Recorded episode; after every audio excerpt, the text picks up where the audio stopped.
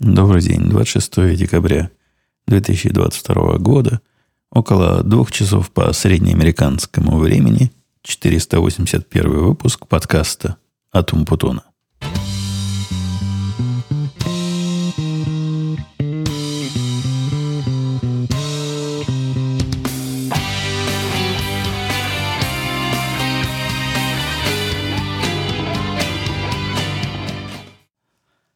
Конечно, подкаст можно начать э, традиционным. Давно я не брал шашки в руки.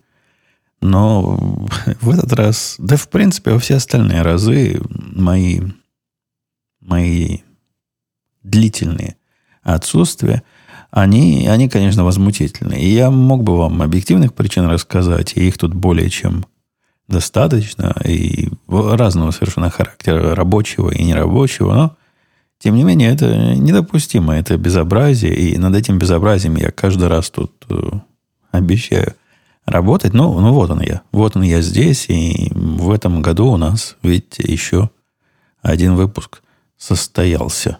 Ну, или состоится, если я...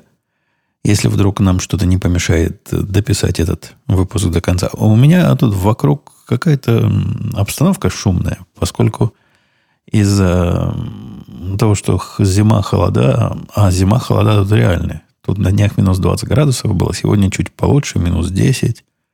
Но все средства, которые могут гудеть, чтобы обогревать дом, и вот этот воздух, который по трубам идет, он, он тоже не, не улучшает качество нашего звука. И как-то я слышу, прорывается иногда при всех моих попытках это улучшить и расширить. Но ничего особо страшного нет. Я и не думаю, что вы будете брониться на качество. Качество у нас вполне на этот раз будет э, адекватное, но не идеальное. Не, не так, как хотелось. Э, давайте я начну сразу с тем, поскольку был у меня план, знаете, ленивый выпуск, провести ленивого декабря выпуск, то есть пойти посмотреть на ваши вопросы, комментарии. Но, к сожалению, комментарии там либо сконцентрированы вокруг доколе и почему не завез выпуск, такие требовательно э, наизливые в каком-то смысле, э, либо коротенькие вопросы, из которых не, не сделаешь целого выпуска. Посему, ну, что есть, с, тем, с теми приходится работать. Начну с рабочих тем, поскольку работа у меня занимала все это время, что мы с вами не виделись, очень много, очень много, большую часть того, что я могу потратить на подкаст, я занимался работой. Сегодня у нас, кстати, выходной в честь прошедшего Крисмаса. А сегодня, значит, биржа не работает, и мы, естественно, не работаем. Но у меня частично рабочий день. Мне на сегодня еще нужно э, кое-что выкатить, кое-что задеплоить. В общем, разные свои программистские штуки сделать, которые удобно делать, когда, когда выходные. Это раз. А с другой стороны, система, которая, над которой я работал все это время, все эти месяцы, ну, там, по сути, набор систем, они связаны между собой логично с точки зрения бизнеса и продаются как часть одного продукта, но, по сути, это совершенно разные системы, у которых есть что-то бизнес общее. Так вот, из этих, э, назовем их условно, модулей, которые я пилил активно, начиная с марта месяца этого года – Последний на подходе. Там не менее десятка вот таких отдельных модулей, отдельных анализов, отдельных процессов. И последний, ну, на последний, конечно, оставляешь самое, то, за что не хочешь браться раньше.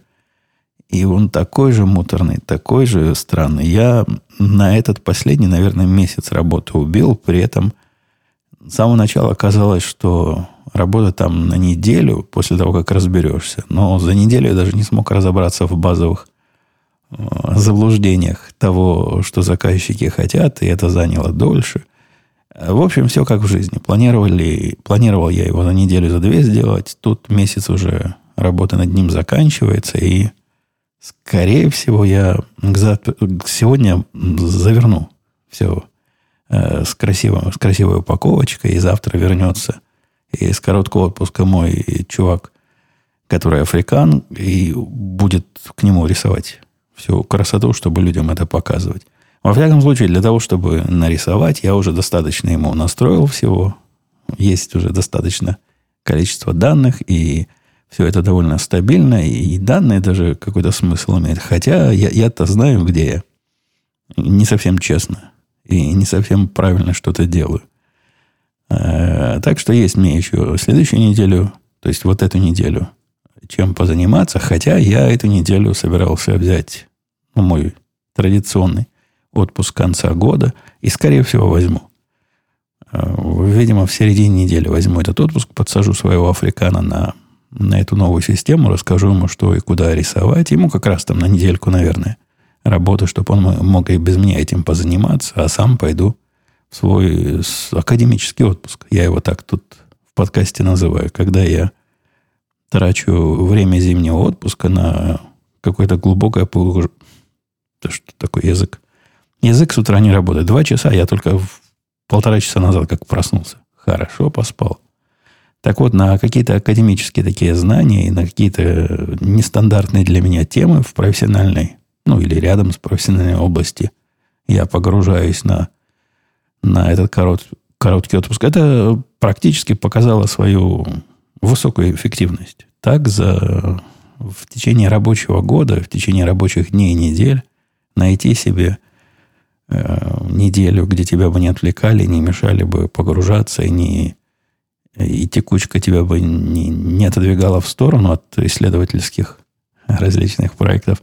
И это трудно. То есть трудно на, на грани невозможно. А вот здесь все знают, меня не трогать. Ну, разве что, если катастрофа какая большая случится, и все, все совсем сломается. Я надеюсь, не все сломается. А даже если сломается, никто не заметит. Половина наших заказчиков в длинных отпусках сейчас. Из наших народов тоже, из наших работников тоже многие ушли в обычный, не, не академический отпуск. Так что, надеюсь, это пройдет. Из вот эту систему, которую я пилил, мы где-то с месяц назад имели глупость, наверное, уже месяца полтора назад. Не то, что глупость, а борзость показать заказчику. Мы показали ее в таком демонстрационном режиме на Э, в режиме, когда ты созваниваешься с заказчиком по видеоконференции, показываешь ему свои экраны. То есть сам он потыкать не может, а, а ты ему рассказываешь, что и как. Я ожидал, что из серии дураку полработы не показывают, хорошо не получится, но получилось даже хуже, чем я думал. То бишь им понравилось. Им так активно понравилось, а с той стороны было несколько, ну, не скажу, что несколько десятков, но с десяток гавриков был. А самое главное, там была их новая представительница. У них есть теперь такой крутой... Что то мой телефон? Вдруг запищал. Крутой такой руководитель проектов. Крутая такая, точнее, руководительница проектов, которая, в которой все ходы записаны. С ней сложно, сложно стало жить. До этого у нас был чувак, такой расслабленный чувак, с одной стороны, который не был формально руководителем проекта. У него там свои дела, но в том числе он и нас погонял со стороны заказчика. А тут выделили вот эту конкретную новую тетку. И у нее, видимо, десятилетие опыта, как, как все это делать. Если она на тебя где-то села, она с тебя не слезет. Иногда это даже полезно. То есть она ведет э, детальный учет и контроль всего, что мы хотим, что они хотят, и что мы пообещали, и что мы доставили, что не доставили – то есть ситуация, когда у нас есть фича, а у нас была такая ситуация с предыдущим чуваком, он года два назад попросил, наверное, даже три назад попросил написать модуль, который я сделал в течение, наверное, пару-тройку недель. Он был не особо сложный, в похожей системе, то есть не в этой, но примерно в этой области. И остальные два года и девять месяцев эта система лежала в демонстрационном нашем Э, ящики, которые они могут пробовать и, и тыкать, но так никогда не было одобрено для того, чтобы стать э, настоящей продуктовой. И не потому, что в ней какие-то проблемы, а потому, что забыл. Он попросил, ему, видимо, очень надо было на тот момент, а потом забыл. Мы ему несколько раз напоминали, он говорил, да-да, я, я, конечно, вернусь. Я, конечно, помню. Но так почти за три года и не вернулся. А эта новая руководительница, она, да, ей палец в рот не клади. Она и про эту систему уже нам список выкатила. Хотела, но тут сказывается, к сожалению, проблема смены их руководства в том, что старое руководство понимало, что оно просит, а новое руководство собирает в ее лице, собирает э, пожелания от, э, от э, местных, от своих пользователей. А пользователи, как мы с вами понимаем, вообще плохо соображают, чего они несут, и, и они там такое, такого придумали, что в нашей вселенной все это вместе собрать абсолютно невозможно, с одной стороны, а с другой стороны, речь уже идет о совсем другой системе, а не той, которая была с самого начала. Но, тем не менее, я хочу сказать, что чисто так э, в целом по больнице, она скорее плюс, чем минус. Мне нравится ее высокая активность, не дает нашей тетке расслабиться. В общем, жизнь забила, забила активно ключом. Так вот, в процессе показа нашей системы, э, демонстрации новой, им понравилось настолько, что они запросили ее немедленно получить в свое распоряжение. Моя мысль была в том, что ну, в распоряжение-то выдать систему, построить им э, несложно. Но, скорее всего, они ведь опять месяц, другой, третий трогать не будут, и мы сможем спокойно жить и не обращать внимания на их хотелки от половины работы. Ничего подобного. Через неделю начали приходить от них разные вопросы. В основном вопросы, связанные с тем, что они не читали документацию. Строго говоря, у нас и нет никакой документации. Но если бы была, они могли бы почитать и знали бы, что вот то, что, о чем они спрашивают, находится вот в этом месте, а не в том месте, в котором они думают, оно должно находиться. Э, Все это полезно. Полезно, потому что если мы понимаем, как э, заказчики сходят с ума с новой системой, мы можем сделать ее менее, э, менее дикой с их точки зрения, чтобы она была более предсказуемой, если они ожидают вот эту данную вот в этом месте увидеть. Но у нас не отвалится это данное и в этом месте написать. Я вовсе не против того, чтобы данные были одни и те же в нескольких местах. Если есть место, куда его на экране, куда его туда вставить, так пускай. Лишь бы заказчику кликать было поменьше. И еще, конечно, большая, новая большая специфика с, с представительницей заказчика в том, что и она, и, похоже, вся ее команда, я там только пару человек знаю из тех, кто в прошлом у нас участвовал в совместных проектах, они все на ходу учатся. Они примерно понимают вот эту область, в которой мы работаем. То есть они финансовые эксперты, не то, что совсем уж люди с улицы. Но вот конкретно вот эти системы наблюдения за поведением, они не очень, не очень знает. Поэтому первые наши демонстрации, они как лекции были. То есть приходил наш начальник с нашей теткой, и они вдвоем читали лекцию, но я на заднем плане чего-то подгавкивал, когда надо было на технические вопросы ответить, типа какой там период мы смотрим в прошлое или в будущее, такое или такое, и почему. Ну, вот всякие такие странные вопросы, и на которые я давал короткие ответы. Мы их вроде бы научили за прошедшие месяцев шесть, сколько мы с ними плотно общаемся. И теперь в глупости они все меньше и меньше спрашивают, что, конечно, не может не радовать. А отходя от рабочих тем, поскольку вот эта работа, она была лейтмотивом просто 90% моего всего времени. То бишь проснулся, открыл глаза, пошел к станку, разобрал с текущими несвязанными проблемами, увидел если что, срочное и горячее, если нет, все, отключил чатик, написал «я занят» и, и пошел пилить. Но и так до совещания, которые у меня происходили, к сожалению, чаще, чем надо было бы, то бишь не меньше одного раза в неделю у меня было совещание на пару часов вот с этими орлами, иногда и даже на пару раз в неделю. При этом на совещаниях нельзя было совсем уж отключить микрофон и, и выключить звук, и просто смотреть за картинками. Они ведь любят с картинками – показать себя любят наши заказчицы. Все мужики были с... Не хочу быть сексистом, но все мужики были с отключенными камерами, а девчонки с включенными камерами на этих э, совещаниях. Но, видимо, мужику вместо того, чтобы надеть новую майку и пойти в эфир, он лучше просто камеру не включит и останется в той самой заскорузлой своей майке. И кроме работы у меня какие еще изменения произошли за, за период? У меня закончилось клавиатурное хобби, и я думаю, можно официально подвести итог. Пока нельзя уж совсем официально подвести. В январе, по-моему, можно будет. Это будет год с того момента, когда я не менял своих активных клавиатур. И нельзя сказать, что за это время я не покупал новых клавиатур. Но вот последняя покупка новой клавиатуры, по-моему, показала, что идея себя жила. Я нашел себе клавиатуру, которая меня устраивает. Но я не могу сказать, что целиком и полностью. Есть в ней, конечно, части, которые меня не особо на 100% устраивают. Но в среднем на 95% она меня устраивает, и это лучшая из всех клавиатур, что у меня была. И я себе не представляю, и за год так и не представил, зачем мне нужна бы клавиатура еще лучше, если уже есть такая.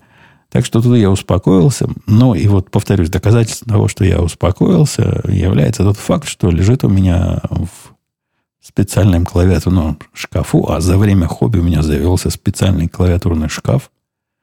Строго говоря, не шкаф, там две или даже три полки встроенного шкафа. И целая полка э, шкафа, который рядом со мной, где мелкие разные инструменты и, и запчасти лежат, чтобы под рукой было. Так вот, э, та клавиатура, что лежит в шкафу, она лежит в коробке. Пришла она ко мне месяца не меньше, чем три назад. Она интересная такой формы, кривой. И была куплена для того, чтобы довести ее, с одной стороны, до ума, а потом попробовать. Довести до ума – это то самое, та, та самая часть клавиатурного хобби, которая наиболее привлекательная. То есть э, под себя, сделать под себя.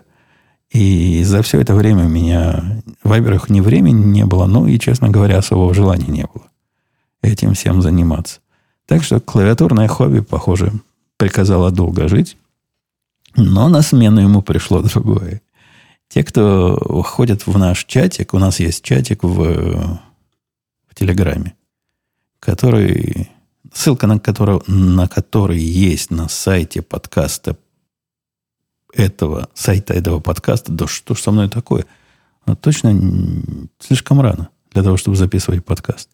На сайте podcast.com есть где-то ссылка на телеграм-канал – а даже если нет, то вы можете ее каким-то образом найти. Поискать подкаст Умпутун, ну, что-то в этом роде, или спросить. Спросить меня везде, где можете найти. Так вот, я там спойлерами делился, показывал, что в чем состоит новое хобби. Новое хобби состоит в механических часах, которые эм, странное, я вам должу увлечение. Когда мальчику моему, ну, наверное, с год назад начальство подарило механические часы, такие большого размера и немалой цены. Я по этому поводу еще и злословил, по-моему, ну, 21 век на дворе. Какие механические часы? Я думал, и его часы еще заводить надо, но нет, они механические, автоматические часы заводятся сами. Но, тем не менее, такая здоровая довольно штука на руке, которая показывает только время. И вот этих всех умных функций нет. Не скажу, что мне особо умные функции умных часов когда-то сильно были нужны, но если уж что-то носишь на себе, ну, носи, казалось бы, что-то функциональное. А тут часы со стрелками. Что это такое?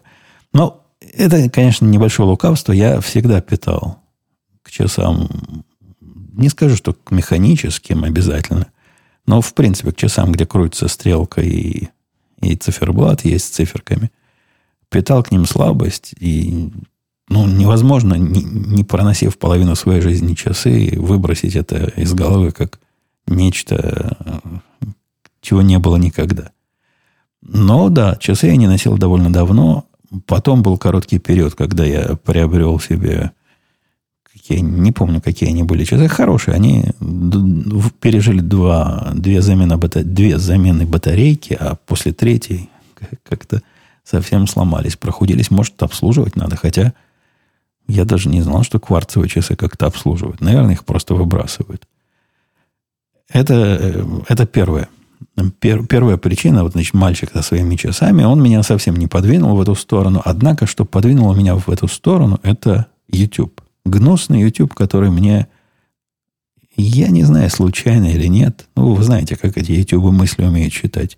Мы только дома с мальчиком про часы поговорили, а тут раз YouTube показывает видео, где что-то про механические часы. И не про то, как э, выбрать себе хорошие часы. Нет.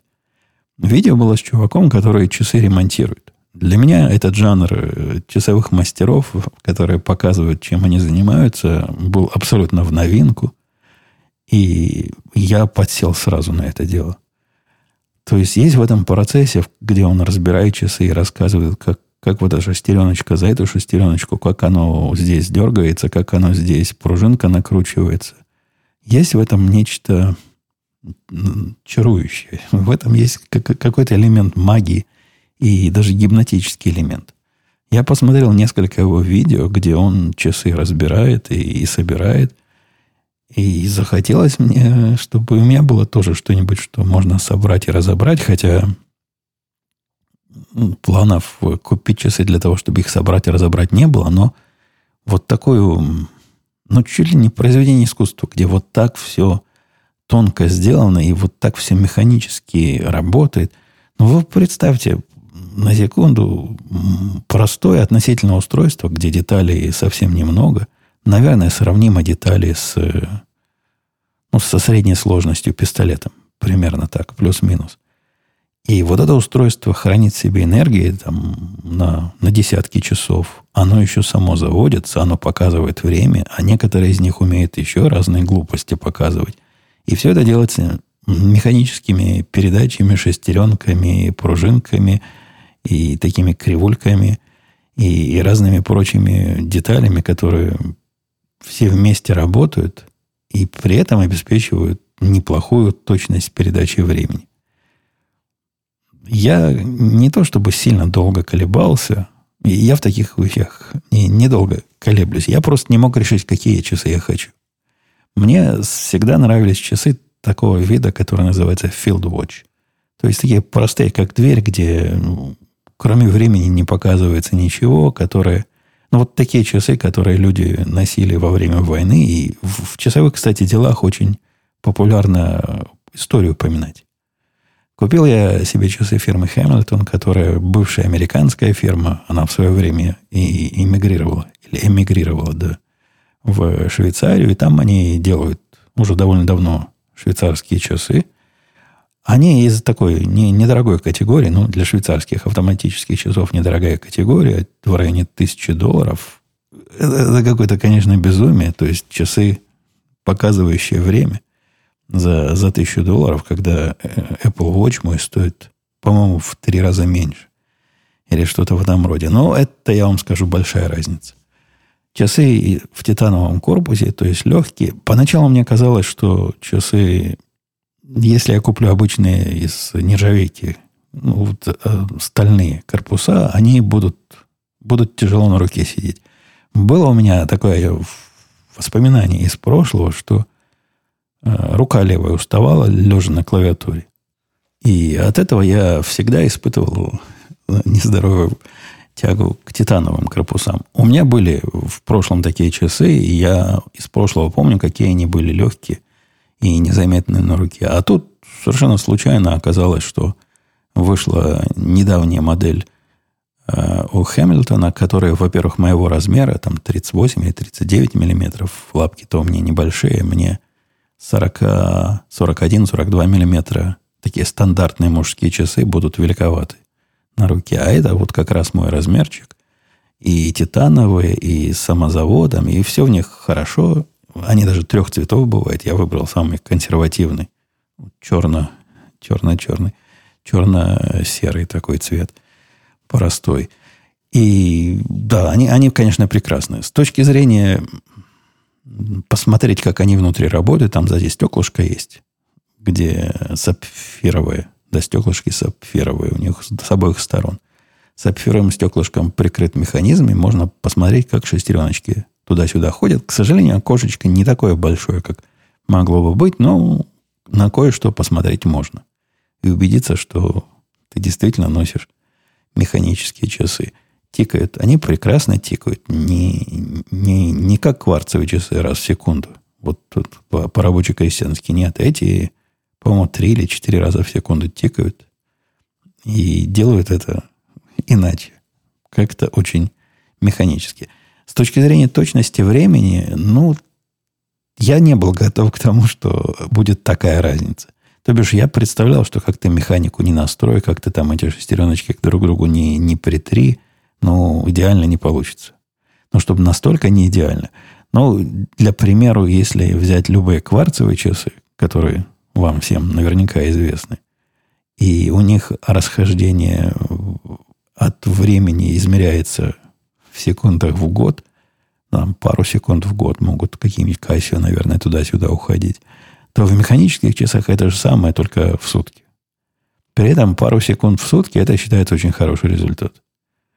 Э, есть э, вот эти движки, movement они называются, в этом часовом деле, которые официально говорят, что мы можем и минус 15, и плюс 20 секунд. И в принципе это тоже считается нормальным для определенной ценовой категории.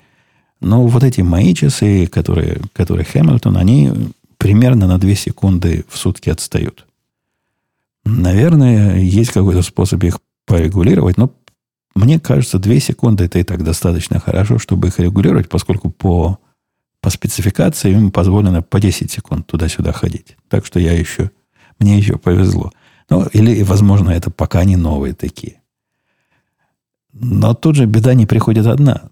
То бишь, после того, как я завел себе эти часы, я понял, что в них есть одна, но суровая проблема.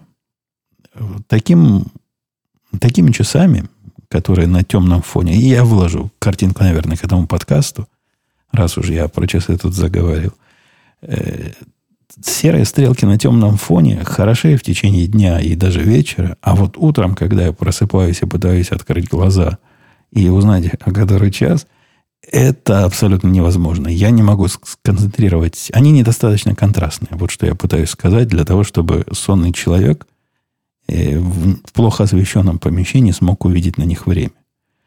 И это недостаточно темно для того, чтобы подсветка помогла. То есть такие сумерки или раннее утро, и смотришь на них и не видишь ничего. Невозможно абсолютно с этим жить. И возникла у меня идея, ну, а почему бы не купить себе другие часы, такие же, но другие, которые будут, э, ну, тоже, конечно, механические, освеженные на механику подсела, но более контрастные. То есть светлый циферблат у них будет, и на них будет легче смотреть с утра. Ну, сказано, сделано. Вторые, конечно, я не, не, не такие. Э, борзые купил, но тоже и нормальная относительная ферма, Булова называется. Она бывшая американская, сейчас, по-моему, японцы ею рулят. А простые, ну как, относительно простые, в том же стиле, в, в стиле Field Watch, вот таком, в полевом стиле.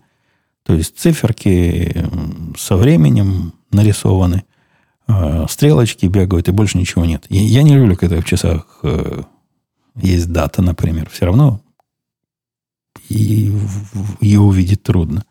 Но если это, конечно, не ролик с увеличительным стеклом над ним. И настраивать ее тоже целое дело. И, да и не надо мне дата. Мне часы для времени, а не для даты нужны. В общем, Булова это примерно такого же размера, но в отличие от э, Хэмилтона моего вовсе не, э, не продвинутые. То есть э, ход у нее позволяется, по-моему, вот как раз на те самые 20-30 секунд в день. Она так сильно не, не отстает, не, не, не, не убегает. Но секунд 5 может себе позволить. Ну, тоже, говорят, нормально. Нормально за эти деньги. Стоило она, по-моему, до 300 долларов, там 200 с чем-то долларов. Да, стекло не сапфировое, а то, что называется минерал, то бишь его поцарапать в 555 раз проще, с одной стороны. С другой стороны, корпус не титановый, а остальной, ну, тоже, чтобы цена была не больше. Но при этом, при всем, они тоже нормально на руке сидят. Я не чувствую никакой тяжести, когда их ношу. И ношу их на, на переметку. Иногда иду спать, вспоминаю, что у меня же есть часы теперь с светлым циферблатом, их надеваю. И действительно, в них можно увидеть время по утрам. Реально работает этот трюк.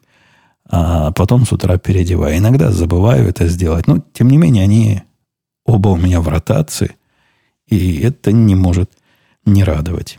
Долго я с вами на часовой теме тут сидел, хотя тема это, это, это интересная тема. В этом, несомненно, что-то есть. И, по-моему, в радио Ти я а, говорил, что если у нас наконец-то в программировании компьютеры вытеснят, я пойду в часовые мастера.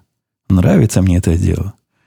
Куплю все себе часовые приборы. Там, конечно, цены не сложишь, чтобы купить начальные все эти приборы и приспособ, приспособления. И начну учить сам себя на часового мастера. Может, даже на курсы на какие-то пойду. Ну, на курсы пойти я, кстати говоря, собираюсь без всякой связи со сменой профессии. Мне это, мне это дело кажется привлекательным. Во всяком случае, когда я смотрю, как делают это другие, мне тоже так хотелось бы. Из, из другого, из мотоциклетного хобби, ну да, тут было много, много э, хорошего и странного. Скорее, странного больше, чем хорошего. Но начнем с хорошего.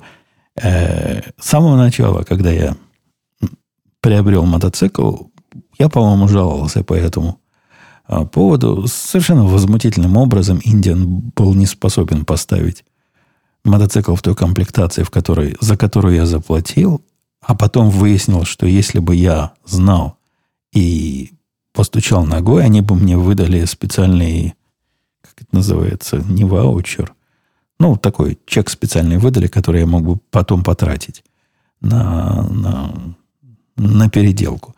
Э, это я к тому, что вместо того, чтобы поставить э, трубы черного цвета, они поставили трубы хромированного цвета. И даже не совсем трубы, труб-то не видно, я имею в виду выхлопные трубы. Трубы покрыты сверху такой защитой, тепловой защитой. Это такие щитки, которые фигурные вокруг этих самых труб. И вот этот кусок хромового цвета на, в середине полностью черного мотоцикла выглядит диковато. То есть со временем я к нему привык, но тем не менее каждый раз, как глаз на него падает, смотреть на это не хочется. Попытка моя найти правильные черные, ну, я их называю трубами, хотя, повторюсь, это не труба, это, это щитки. Вот эти черные трубы найти она полностью провалилась. Несколько раз я почти, почти схватил их на eBay, когда кто-то выставил, но тут время моей реакции не хватало. То есть один раз было, что я уже все-все-все сделал, уже побежал карточку вводить. К моему приходу уже был, было продано. Никаких э, шансов найти в физическом мире эту деталь не было тоже. Я каждый раз, приходя к дилеру, спрашивал, может, есть он только головой мотал. Кивал это когда да, а мотал когда нет. В общем, отрицательно мотал головой и говорил, ну что вы, сэр, что вы тут...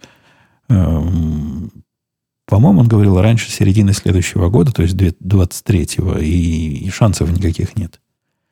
В интернете, в могучем и великом рассказывали, что надо идти, не лениться, идти во все, к всем продавцам. Ну, идти, в смысле, телефона идти. Или хотя бы имейла идти доставать их всех. И если у кого-то есть, просить, чтобы они тебе выслали по почте. Вдруг у кого-то завалялись. А если не готовы выслать по почте, поднять э, то место, на котором сидишь, ехать самому туда.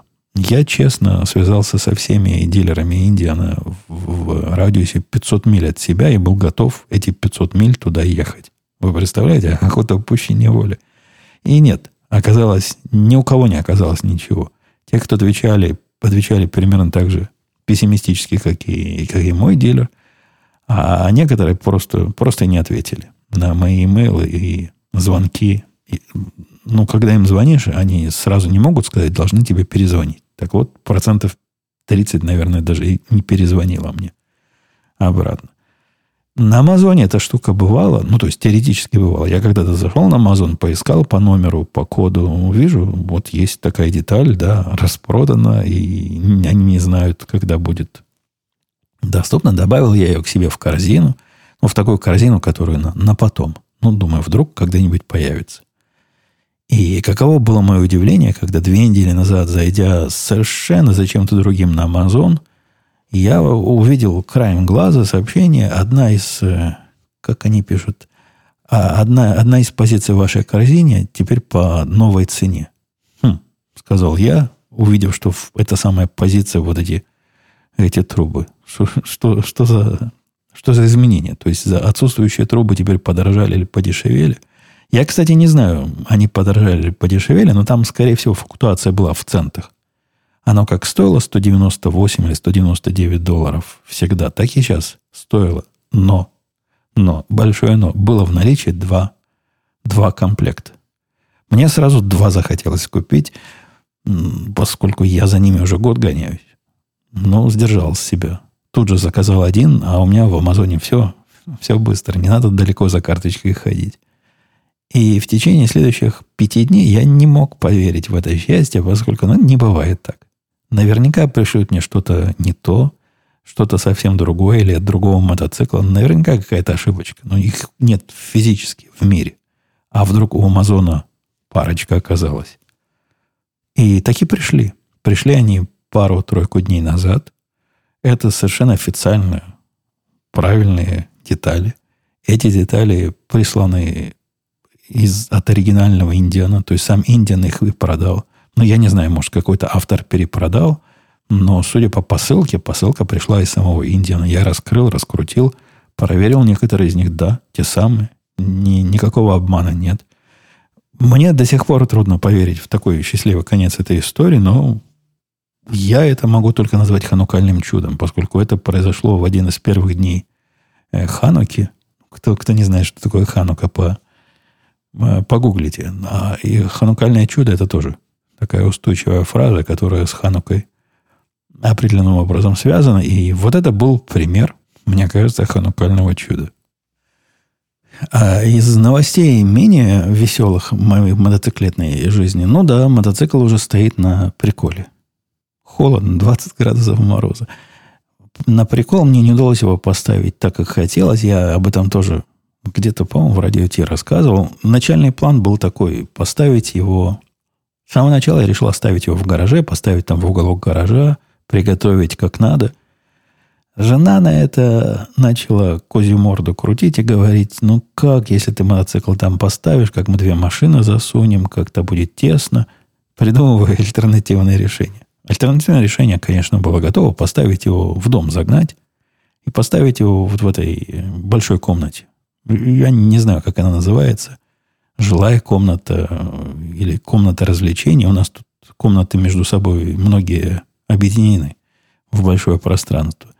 И от того, что пространства много, поставить мотоцикл на самом видном месте была крутая, по-моему, идея.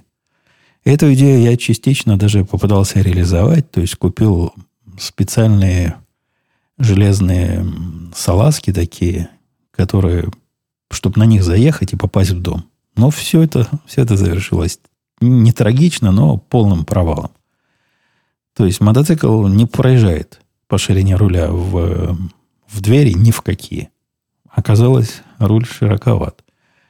А если заводить его медленно и руль туда-сюда, но это даже трудно себе представить, как сделать, если у тебя нет пару-тройки мужиков, тяжеловесов, которые страхуют.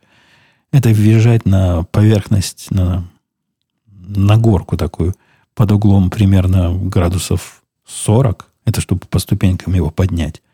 И вот в этом положении мотоцикл, который весит там, 250-270 килограмм, сидя на нем, манипулировать рулем, ну, это, это что-то очень сложное и очень странное. Я попытался. Я попытался пару раз это сделать, заехать и так, и сяк, не сдался. В результате стоит он на приколе в гараже. Мы нашли такие в гараже место в уголке, где он, похоже, даже жене не мешает. Э, подставил я под колеса разных картонок, чтобы не стоял он несчастный на, на цементе. Это, это такая есть почти религиозная манса в э, мире мотоциклистов, что плохо колесам стоять на цементе мерзлом. Вроде бы оно не очень уже релевантно в современной резина, но когда-то в 50-х, 60-х годах наверняка это было. Наверняка это было важно, а мы мотоциклисты, традиционалисты. Кроме того, долил бензина полный бак, чтобы там не было места, где ржавчина могла завестись. И долил в бензина средства, чтобы бензин не портился. Это я не очень понимаю, почему надо. Неужели за, один, за одну зиму может настолько испортиться бензин?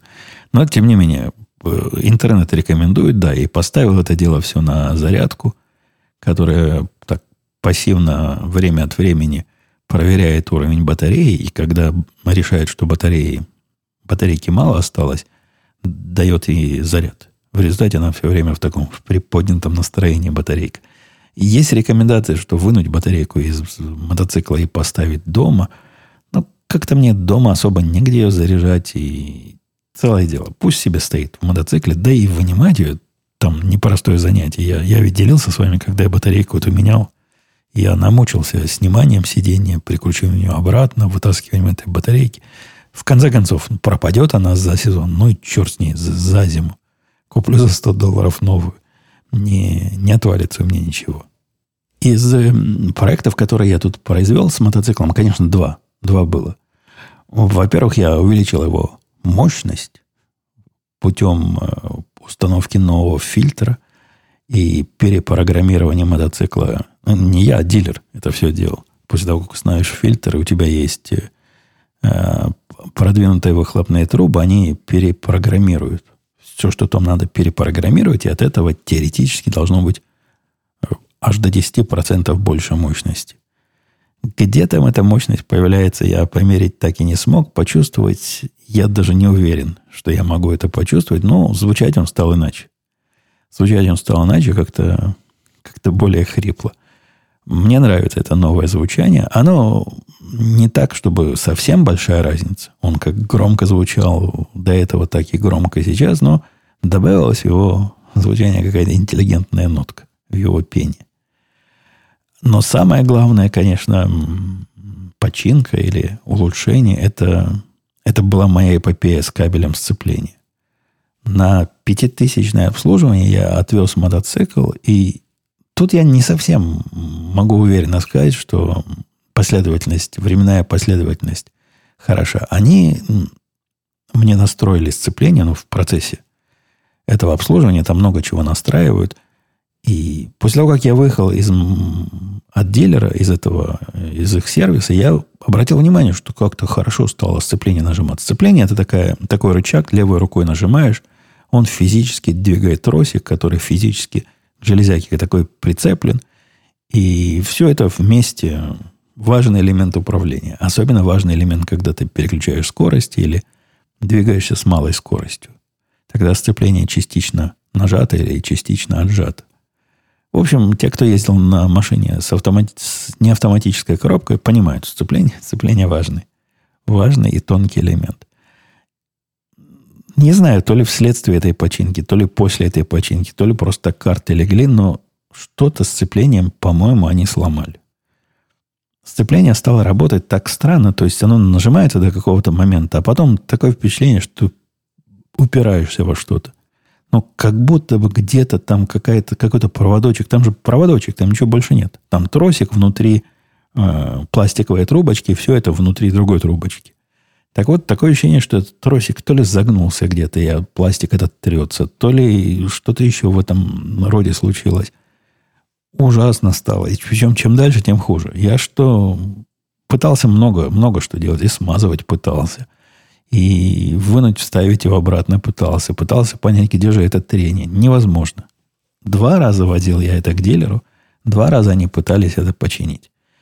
Второй раз, когда он починил, ну, как бы починил, он сказал, что нашел в чем проблема. Проблема в том, что сам трос сцепления неправильно после вот этого обслуживания пятитысячного они проложили.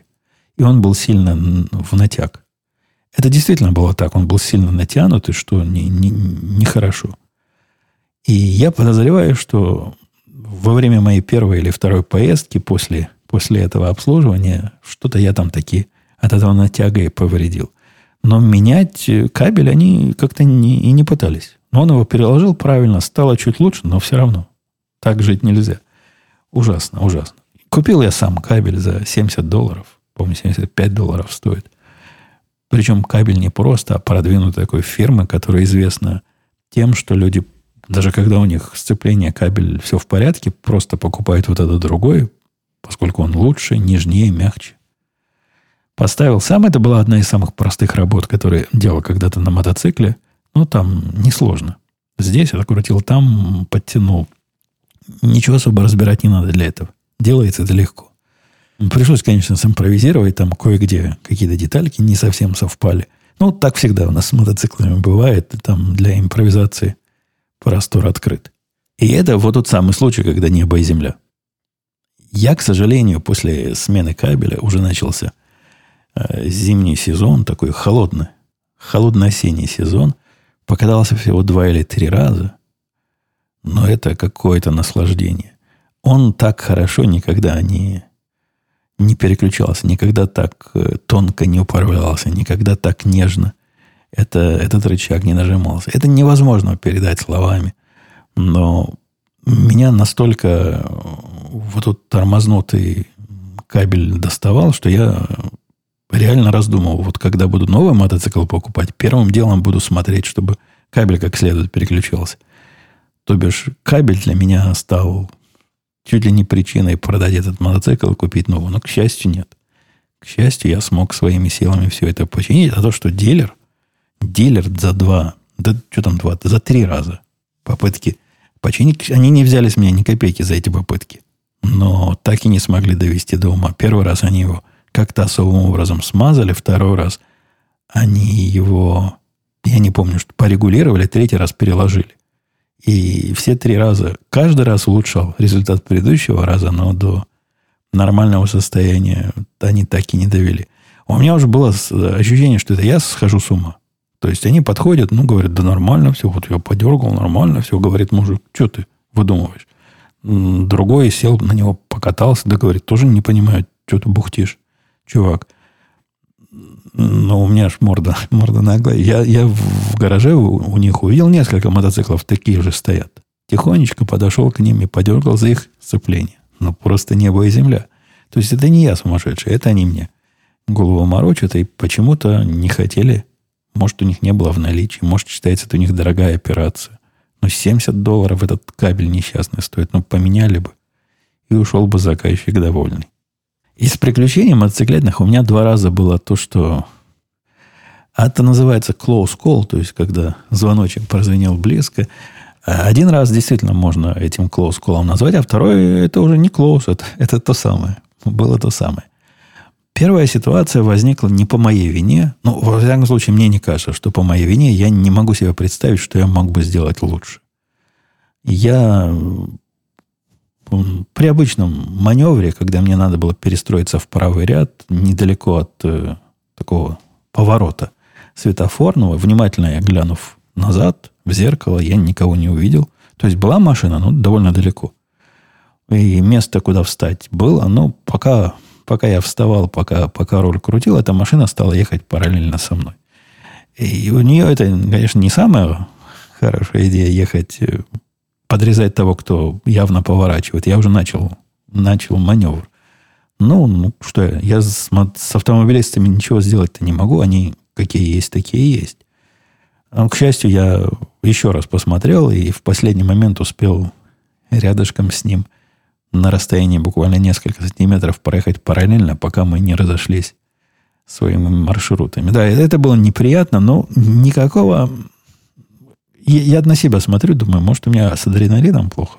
Подумал я тогда. Ожидал я выброса адреналина и вот э, тряски в руках и, и всех прочих эффектов. У меня подобное было, когда я был близок к, к автомобильным авариям, и вот в этот момент я ощущал тот самый адреналин. Но нет, на мотоцикле почему-то ничего такого не произошло. Во всяком случае, в этот раз. А вот второй раз это был аттракцион человеческой тупости.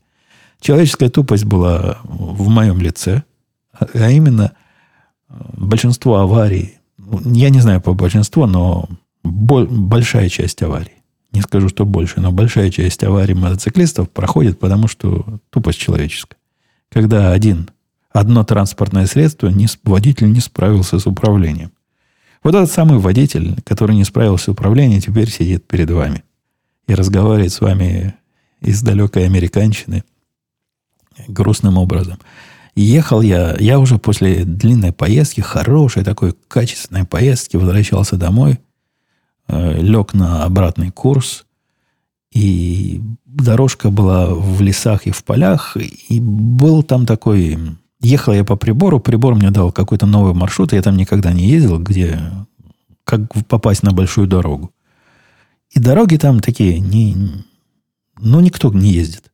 Там вроде бы лес, парк, и между лесом и парком поворот, и я на этот поворот и, и поехал. Но поворот оказался с изюминкой. С изюминкой. А я оказался с слишком большой входной скоростью. То бишь я, переезжая с одной быстрой дороги на, на медленную, для того, чтобы выехать на другую быструю дорогу, что-то там у меня в голове не сработало с одной стороны, что-то в глазах у меня неправильно прочиталось, хотя знак о том, что сбросьте скорость до, по-моему, 15 миль в час, он же просто так не стоит. Такой знак будет стоять только при очень-очень э, незаметном или крутом повороте в какую-то сторону. И действительно, за этим знаком, который я проигнорировал и несся за скоростью, наверное, 50 миль в час, это уже была моя сброшенная скорость. После того, как я выехал с быстрой дороги, я по этой относительно медленной ехал 50 миль в час. И вот на 50 миль в час я вношусь в поворот, который с точки зрения э, тех, кто дорогу прокладывал быстрее, чем на 15 пройти нельзя. И, и они таки правы. То есть, наверное, на 30 я бы мог бы его на 35 пройти, а вот на 50 никак. В результате не влезаю я в этот поворот. Поворот, к счастью, был левый. То есть попал я в правую часть э, внедорожной колеи, а именно придорожной канавы. Влетел я в эту придорожную канаву на мотоцикле на всей скорости. Попытки мои затормозить, ну, они как условно, условно я, конечно, его затормозил. Какое-то время я по этой канаве ехал, и, наверное, на скорости миль 20-25 уже ехать дальше было некуда. И я упал. То есть там, там закончилось все, куда можно было ехать. Чтобы вы представляли себе вот эту канаву придорожную, это реальная канава. Я, когда из нее вылезал, там метра, наверное, полтора глубины. То есть вот там в глубине вдоль дороги я, я и пытался ехать. Я весь в грязи, мотоцикл весь в грязи. Вот эти штуки, которые специально придуманы для того, чтобы, если мотоцикл падает, они принимали удар на себя, такие дуги у него есть. А дуга оказалась погнута. Я так, так его свалил, что дугу согнул настолько, что не мог потом завести мотоцикл. Не мог доступиться ногой никаким педалям, дуга мешала. Она была выгнута до самого конца. Дальше было гнуть ее некуда.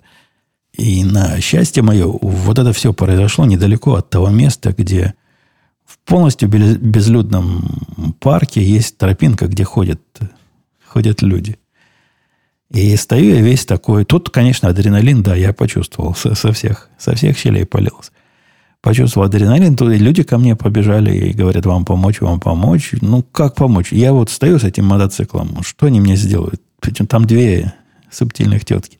И говорят они, идите, идите. Я, я сейчас его попытаюсь, попытаюсь завести и поднять своим ходом, поскольку мы втроем его точно из этой ямы никаким образом, ну, тяжело, ну, не вытащим, ну, шансов нет никаких. Причем он еще в грязи застрял. Они такие настойчивые. Они стояли, пока, пока я его пытался починить. А починка происходила рабочий крестьянскими там, ногой, как следует по этой загнувшейся трубе я бил, но по этим дугам, чтобы немножко хотя бы ослабить давление на педали. И как только к педалям смог доступиться, завел. Мотоцикл завелся. Не, не сломался от этого всего. И потихонечку я из этой колеи такие его вывел, больше не ранее. Как доехал домой, уже не помню, поскольку и управлять было трудно. Ну, переключать скорости было почти невозможно с, этим, с этими загнутыми дугами. Но ничего, доехал домой, тут уже я с инструментами все, все вернул обратно. Никаких особых, э, никаких особых дефектов ни на мне, ни на мотоцикле не оказалось. То есть мотоциклетная одежда, я вам скажу, это, это большое, большое дело. Грохнувшись вот так в, в этой канаве, да, там, конечно, трава была, но трава покрывала собой довольно суровые каменюки.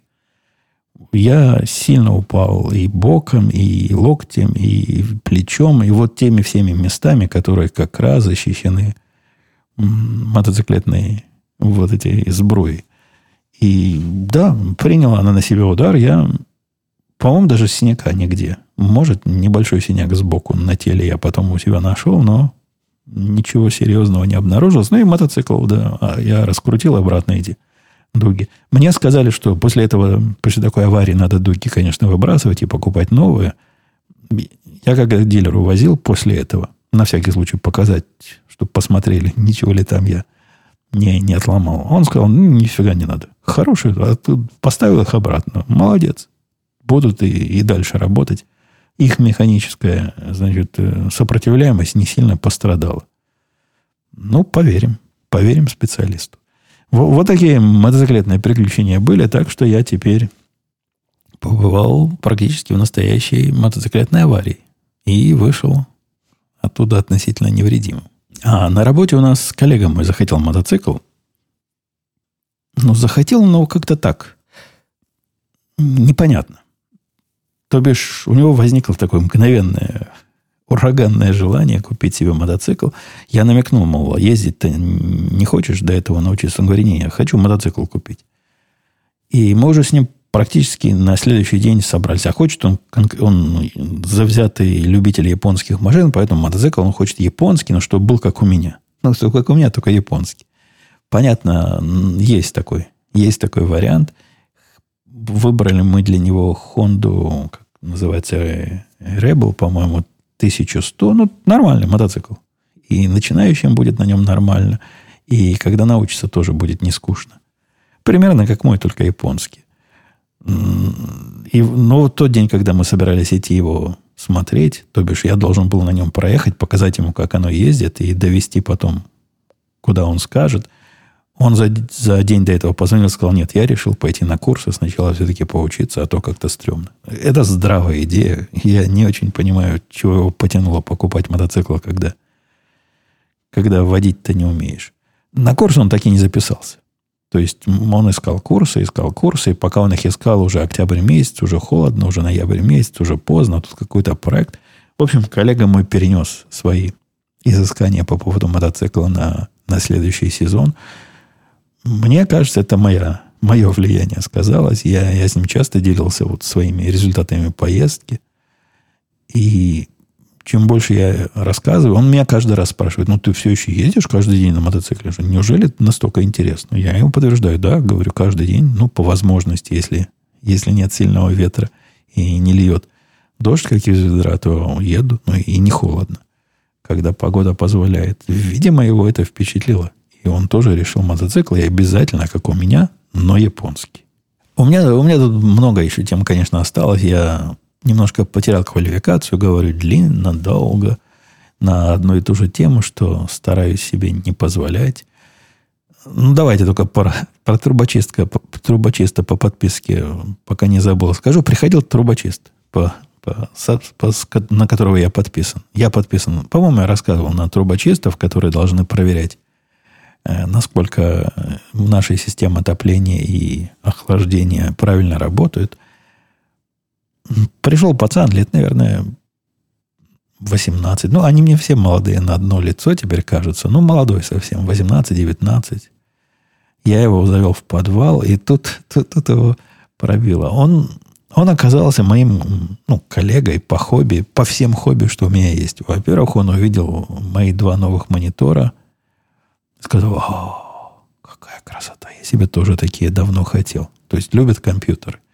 Потом он, он увидел бильярдный стол и, и начал тоже охоть ахать, как он давно о нем мечтал. Последним, конечно, последним гвоздем было, когда он увидел висящие на стене в, в нише шлем. Я тут в нишу шлемы повесил. Мотоциклетный. Он тоже мотоциклист потенциальный. То есть он уже отучился, но мотоцикл еще не купил, но тоже желает купить. В общем, совпал со мной. А, еще он увидел мои мишени. И в этом тоже, в этом тоже наши хобби совпали. Это хобби он тоже любит. В общем, цокал тут и яхал языком. Я не знаю, насколько он большой специалист в том, чем он занимался. Чем-то он там гудел, какими-то пылесосами что-то менял. Но очень любезный. Он мне сказал, говорит, сэр, вам пришло время поменять фильтры на и в этом, и в этом приборе. Там два есть таких агрегата. Один, собственно, воздух через себя гоняет, а другой туда в воду добавляет, чтобы влажность э, оставалась нормальная. Говорит, у вас, если такие фильтры есть, я мог бы вам поменять. То есть мне никогда в голову не приходило, чтобы мне фильтр-специалист менял. Ну, этот предлагает, я ему выдал два фильтра, он поменял. Денег за это не взял, то есть все это, все это делается по подписке. Я плачу 200 долларов в год за эту услугу.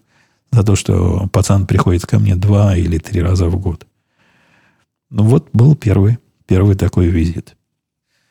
Э, хотелось бы мне поговорить по, по поводу ваших вопросов и моих ответов, э, но Во-первых, и вопросов немного. А во-вторых, на ответ у меня не, уже ни сил, ни времени не остается. Давайте я их перенесу. Я никуда их не дену. Вы не думайте, что если вы задали какой-то вопрос, который мне интересен, и он не попал в этот выпуск, то он пропал. Нет, нет. Вовсе не пропал, вовсе. Все у нас, все ходы записаны, и в специальной моей любимой программке, в которой все шоу-нотки сидят, FS Notes, просто перейдут ваши вопросы на следующий выпуск. Давайте на этом буду сегодняшний затянувшийся подкаст завершать. Мы с вами услышимся, скорее всего, в новом году. С праздниками вас, с Новым годом. Там не пейте сильно, а если пейте, то закусывайте. Пока.